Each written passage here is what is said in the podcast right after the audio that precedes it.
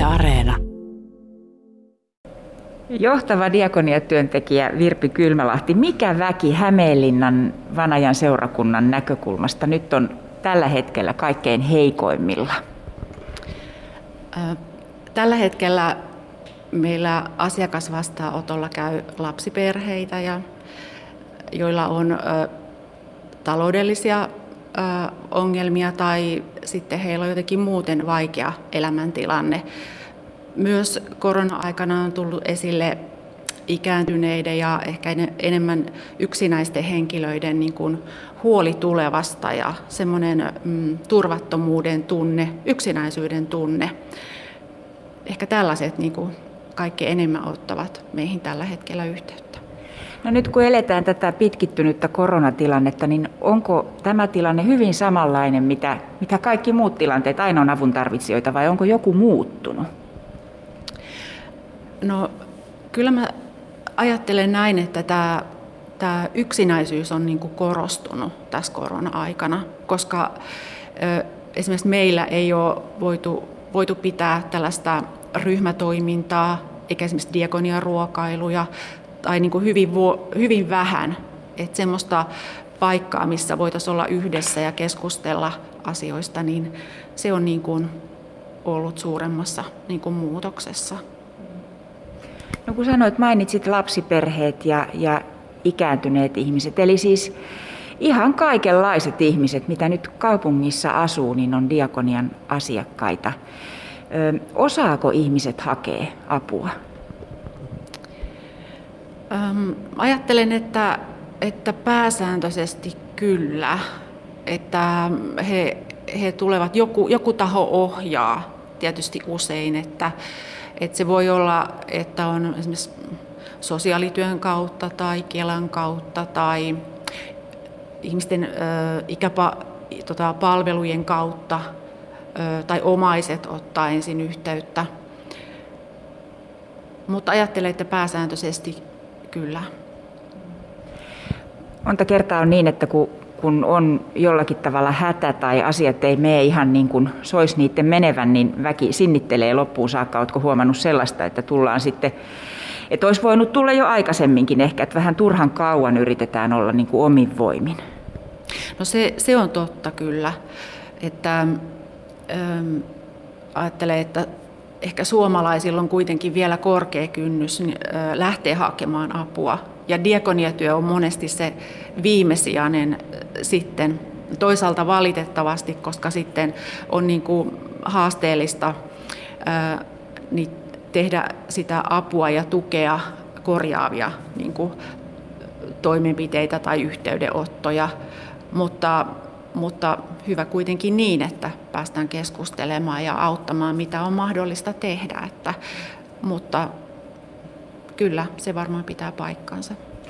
Virpi Kylmälahti, sinä olet johtava diakoniatyöntekijä. Kuinka paljon sinä tapaat asiakkaita? Henkilökohtaisesti vastaanotoilla tapaan hyvin harvoin, että mun työ painottuu niin hallinnolliseen ja muuhun johtamiseen, mutta sitten ryhmätoiminnassa on mun tavoite olla aina välillä mukana, ja kohtaamisissa täällä kun jalkaudutaan torille tai johonkin muualle, että se on tärkeää, että mä myös tapaan ihmisiä. Mitä ihmiset silloin kertoo? Minkälaisia ne tarinat on, kun he kertoo omasta hädästään? Niin, hyvin yksilöllisiä ja usein hyvin koskettavia ja tietyllä lailla surullisia. Suru liittyy moneen tarinaan. Mutta sitten toisaalta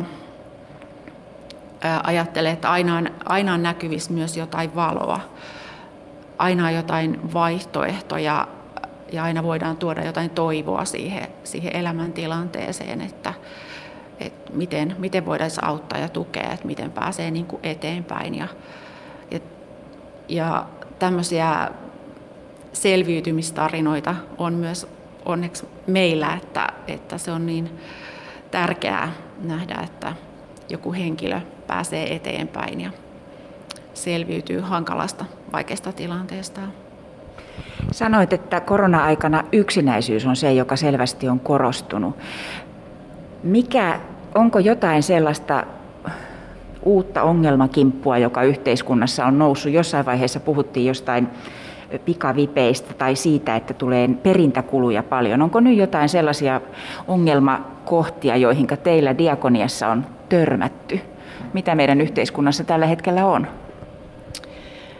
No, koronan lisäksi meidän yhteiskunnassa on tietysti myös paljon muita asioita, jotka saattaa jäädä niin kuin koronan jalkoihin. Ja meidän työssä on näkynyt, nyt kun puhuit pikavipistä ja taloudesta, niin nehän näkyy meidän työssä usein. Ja tällä hetkellä siinä on muun muassa esillä suuret sähkölaskut. Eli tämä on, vaikeuttaa monen henkilön, perheen ja yksinäisen ihmisen tilannetta, nämä suuret sähkölaskut. Sitten kuitenkaan toimeentulotuki ei niin kuin suhteessa nopeasti korjaannu yhteiskunnan tilanteisiin nähden.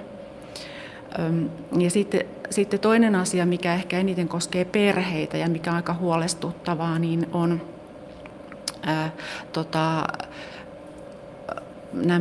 nämä polttoainekustannusten nousu.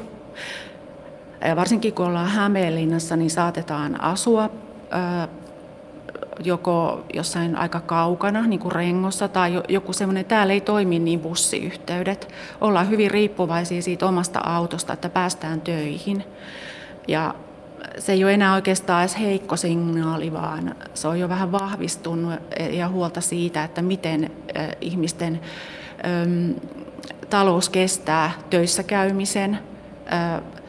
Ja sittenhän se heijastuu myös niin kuin elintarvikekustannuksiin, se heijastuu aivan kaikkeen, joka sitten lähtee nousemaan ja vaikuttaa vähävaraisten perheiden elämään ja arkeen.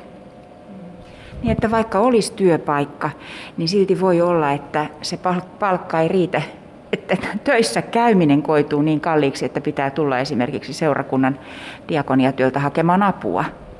Kyllä on tällaisia tilanteita, että tämmöisiä kuoppia, mihin ei kuulu minkään tuen piiriin, mutta todellisuus on se, että vaikka ei edes elä niin sanotusti yli varojensa, niin ei ehkä pärjää. No, kuinka suuresta joukosta on kysymys, se joukko, joka käy teidän asiakkaana, Hämeenlinna-Vanajan seurakunnan diakoniatyön asiakkaina?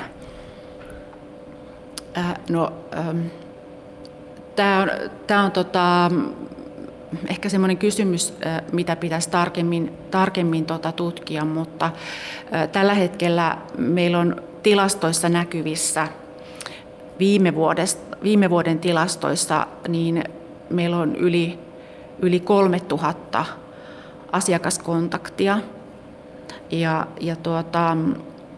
joka tarkoittaa tietysti, että ei nyt niin paljon ei ole asiakkaita ollut kuluneen vuoden aikana, mutta sanoisin, että semmoinen yli 2000, ja se on nyt 3 vuoden aikana ollut ihan noususuuntainen tämä asiakaskontakteiden määrä, eli viime vuodesta niin se nousi semmoinen 500 ihmistä, ja muutenkin kun on keskustellut täällä auttavien tahojen kanssa, niin esimerkiksi ruoka-avun tarve on noussut huomattavasti, ja muu taloudellisen tuen avun tarve on noussut, ja se niin kuin näkyy meillä, että